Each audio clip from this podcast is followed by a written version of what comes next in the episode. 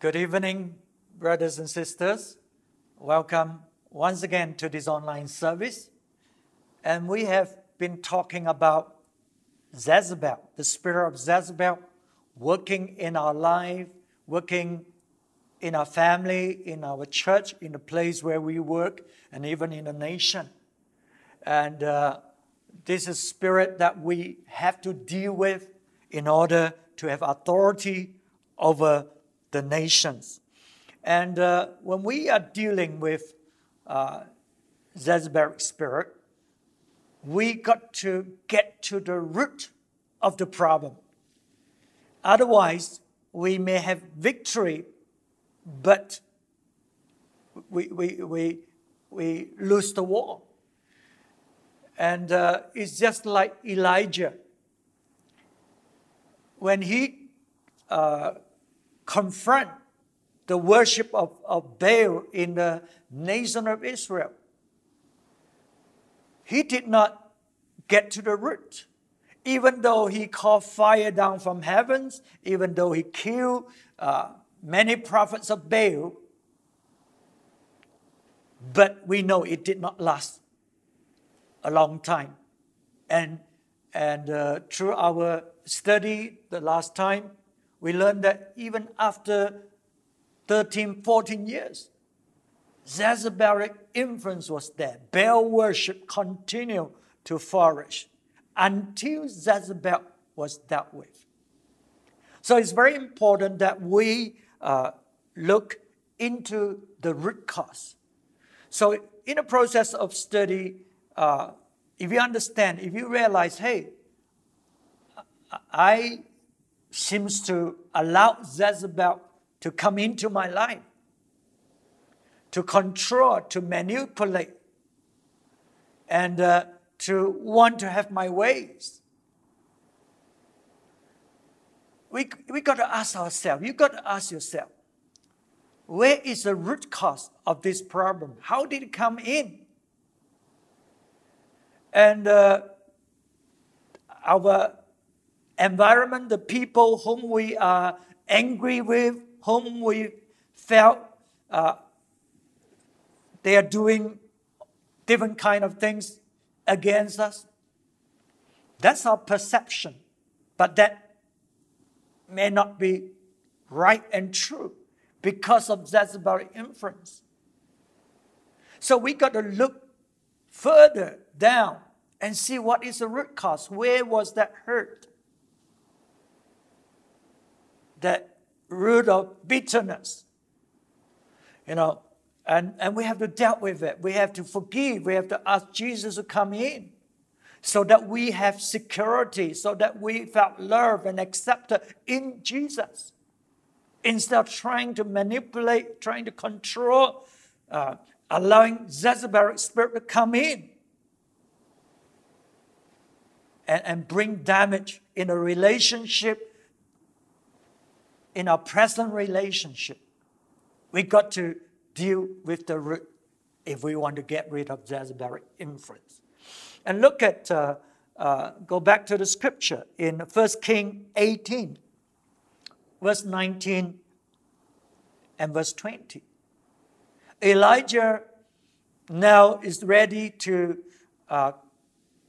confront the nation of Israel about this Baal worship. And he wants to challenge them. You know, if Baal is God, you're going to worship Baal. If Jehovah God, the God of our father, is God, choose him and worship him.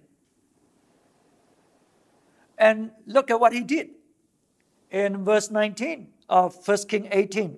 Now summon the people from all over Israel to meet me on Mount Carmel, and bring the 450 prophets of Baal and the 400 prophets of Asherah, who eat at Jezebel's table.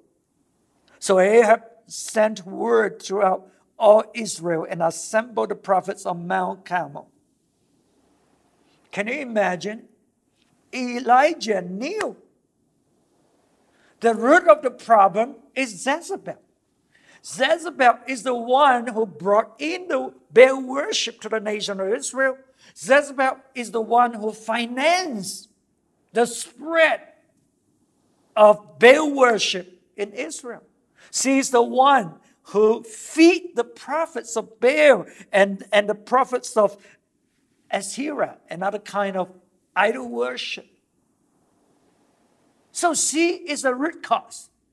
But yet, when Elijah summoned the whole nation of Israel to come to Mount Carmel and confront them with the truth, he never summoned Jezebel, the root cause of Baal worship.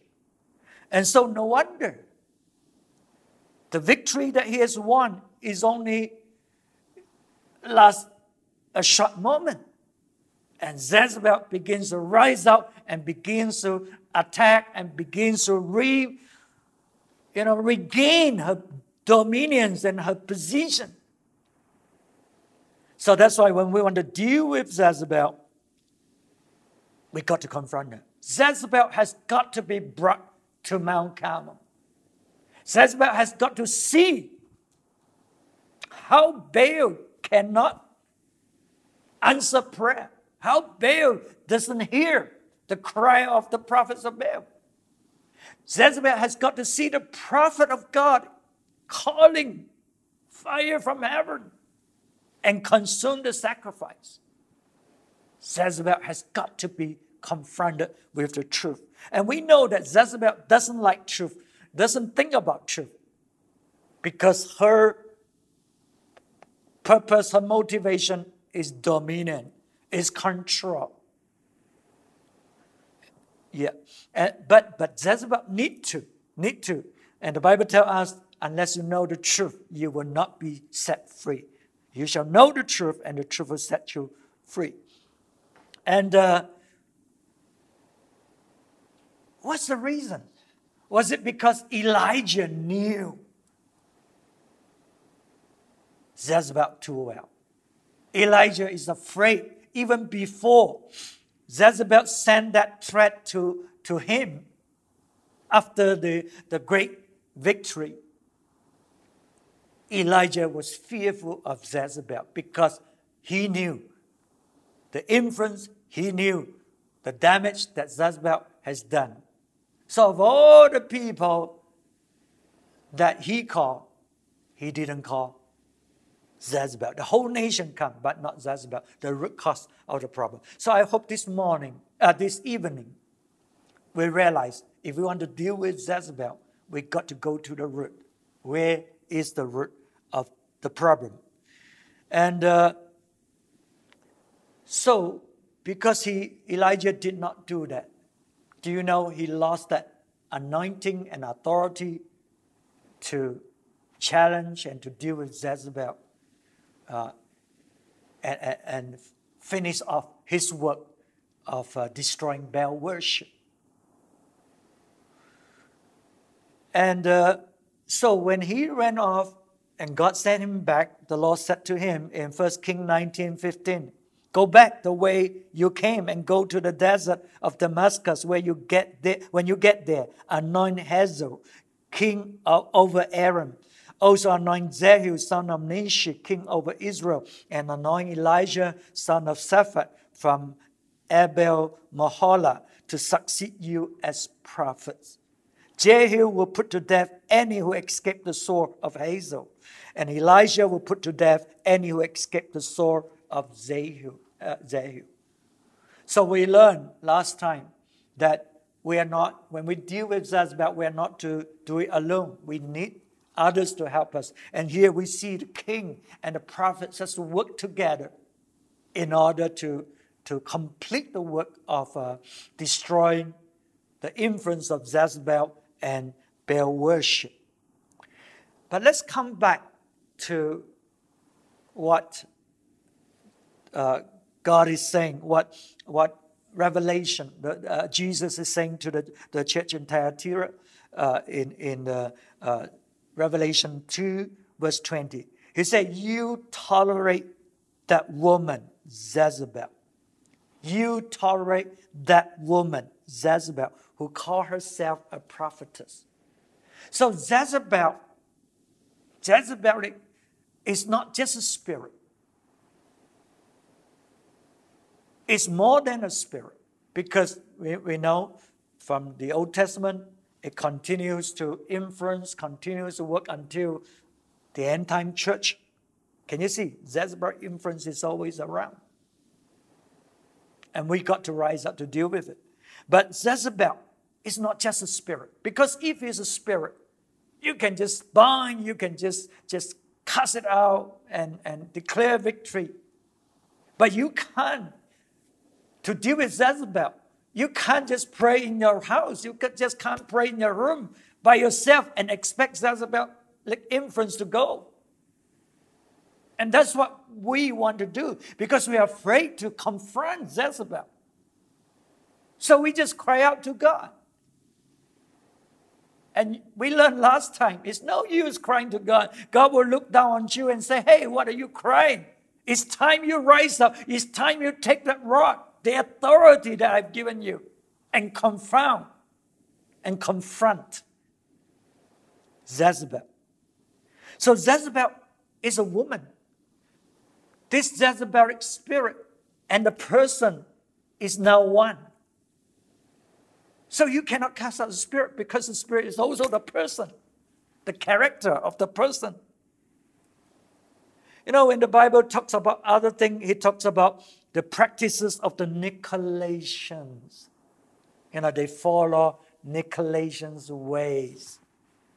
The teaching of Balaam, you know, is Balaam's teaching. But when it talks about this Jezebelic spirit, he says, you tolerate this woman, Jezebel. He's not saying, hey, you have Jezebelic influence in you, we cast it out. No. He said, you tolerate this woman. It's part of your character. And how do you deal with that? You know, if we have allowed, through the course of study, you realize, hey, I am not just under Jezebelic influence. I am Jezebel. Because my ways, you know, my insecurity, I'm out there to manipulate. I'm out there to control. I'm out there, you know, to want to have my way and think that my way is the only way. So how do we deal with Jezebel? You have to repent, because it's part of your character. So that's why the Word of God in the book of Revelation said, I've given her time to repent. But she refused. The Word of God didn't say, hey, you need to cast her out. No, it says she needs to repent. Okay, that's why Jezebel has got to be confronted with the truth, so that she can realize her wayward ways, so that she can repent and follow God's ways.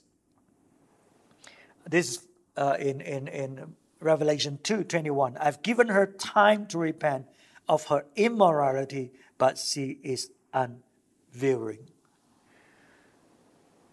So we realize very often when you deal with Jezebel, it's not pleasant, because Jezebel most of the time is not willing to repent. They will fight back.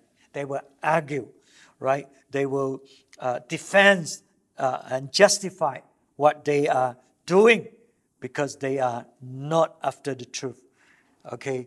And so much so, they will attack you. If you say this, they will say, hey, you are like this. You know, in order so that they are in a dominant position. That's Jezebel's spirit, right? But Jezebel has got to be confronted with her wicked ways, her wayward ways, so that she have an opportunity to repent. She has to allow people to deal with her. She has to allow people to bring the truth to her, you know, so that she has to face the truth and decide whether she wants to go God's way or her own way. You see, when Jezebel holds on to her ways, That's idolatry. That is self manifesting and wanting her own way. And so when we encounter Jezebel, we deal with Jezebel, we cannot compromise. Because many times, because of fear, because of our sense of weaknesses, weakness in our life, we don't want to deal with Jezebel. So we want peace at any cost. And that's why I share with you a lot of times we will just compromise and say, oh, that person is like that. No need to talk to her or no need to deal. It's no use. You know, we talk like that because we don't want to deal with it. It's unpleasant. But we cannot compromise. Look at 2 Kings chapter 9, verse 22.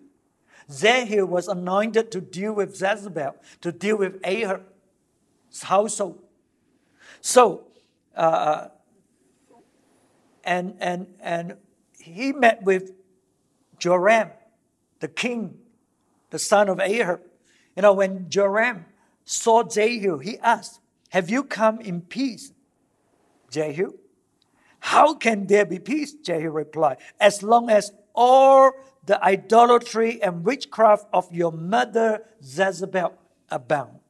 So can you see those who overcome this Jezebel influence are people who rise up and refuse to compromise and say, so long as, you know, this idolatry and witchcraft of Jezebel is abound, there will be no peace. We got to get rid of Jezebel influence. So the root cause, the root cause of Jezebel influence is idolatry and witchcraft. Idolatry and witchcraft. Idolatry is obvious. We worship other gods rather than the true and living God. And in this case, it could be self. You want your own way. You know, it's not necessary you worship another idols, but rather you are your own idols. Anything that takes the place of God is an idol. And so we just want our own ways, right? And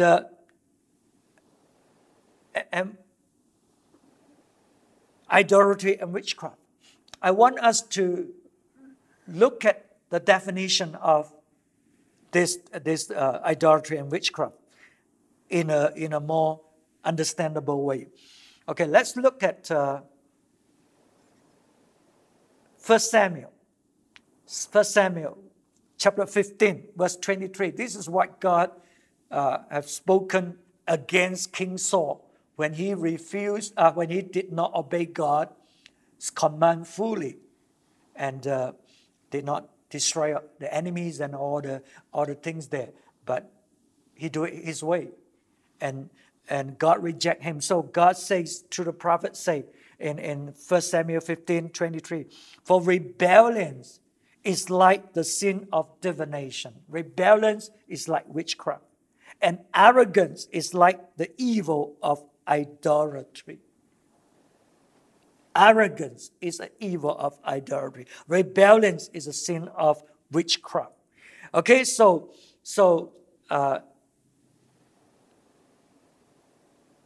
Jehu said, because of the sin, the Jezebelic sin is idolatry and witchcraft. So idolatry is defined as arrogance, pride, self. And I checked up the dictionary, you know, just read to you how they describe arrogance. Offensive display of superiority or self-importance, overbearing pride. You know, so when you deal with Jezebel, you know, this Jezebel, when it surfaces and it manifests, the person is arrogance, you know, attitude of superiority and overbearing manner. And they think they are right, and they are there to to attack you. They are there to demean you. And because they want to, they project themselves with this kind of spirit. Self is there. It's very unpleasant when we have to deal with Jezebelic spirit. And that's why a lot of times we don't want to deal with it, especially when you have tried it once, you try it twice, and eventually you just want to give up because of this Jezebelic spirit and Jezebelic influence. So idolatry is just like arrogance. We become God, in our mind, in our heart. And secondly, it defines the influence of the root of Jezebelic influence as witchcraft. So, just now we read, witchcraft is the same as rebellions. Rebellions. We disobey what God says. We've broken the covenant. Because we want to be in control. Instead of allowing God to be God, God to be in control, we want to be in control. So we rebel, we manipulate the situation because we want control. So that is just like witchcraft. Witchcraft is using a force, an evil force, to control people, to do what you want, to get what you want out of that person or out of that situation. So the sin of Jezebel is the same as the sin of rebellion, the sins of arrogance and rebellion. Because we want control instead of allowing God, and instead of allowing God to work in our life, we want to be in control. And then in the New Testament, in the book of Revelation, it brings up another aspect of the sin of Jezebel. In Revelation 2:20, he said, "Nevertheless, I have a few things against you, because you tolerate that woman Jezebel, who called herself a prophetess, to teach or to mislead, and to seduce my servant to commit fornication or fornication, and to eat things sacrificed unto idols."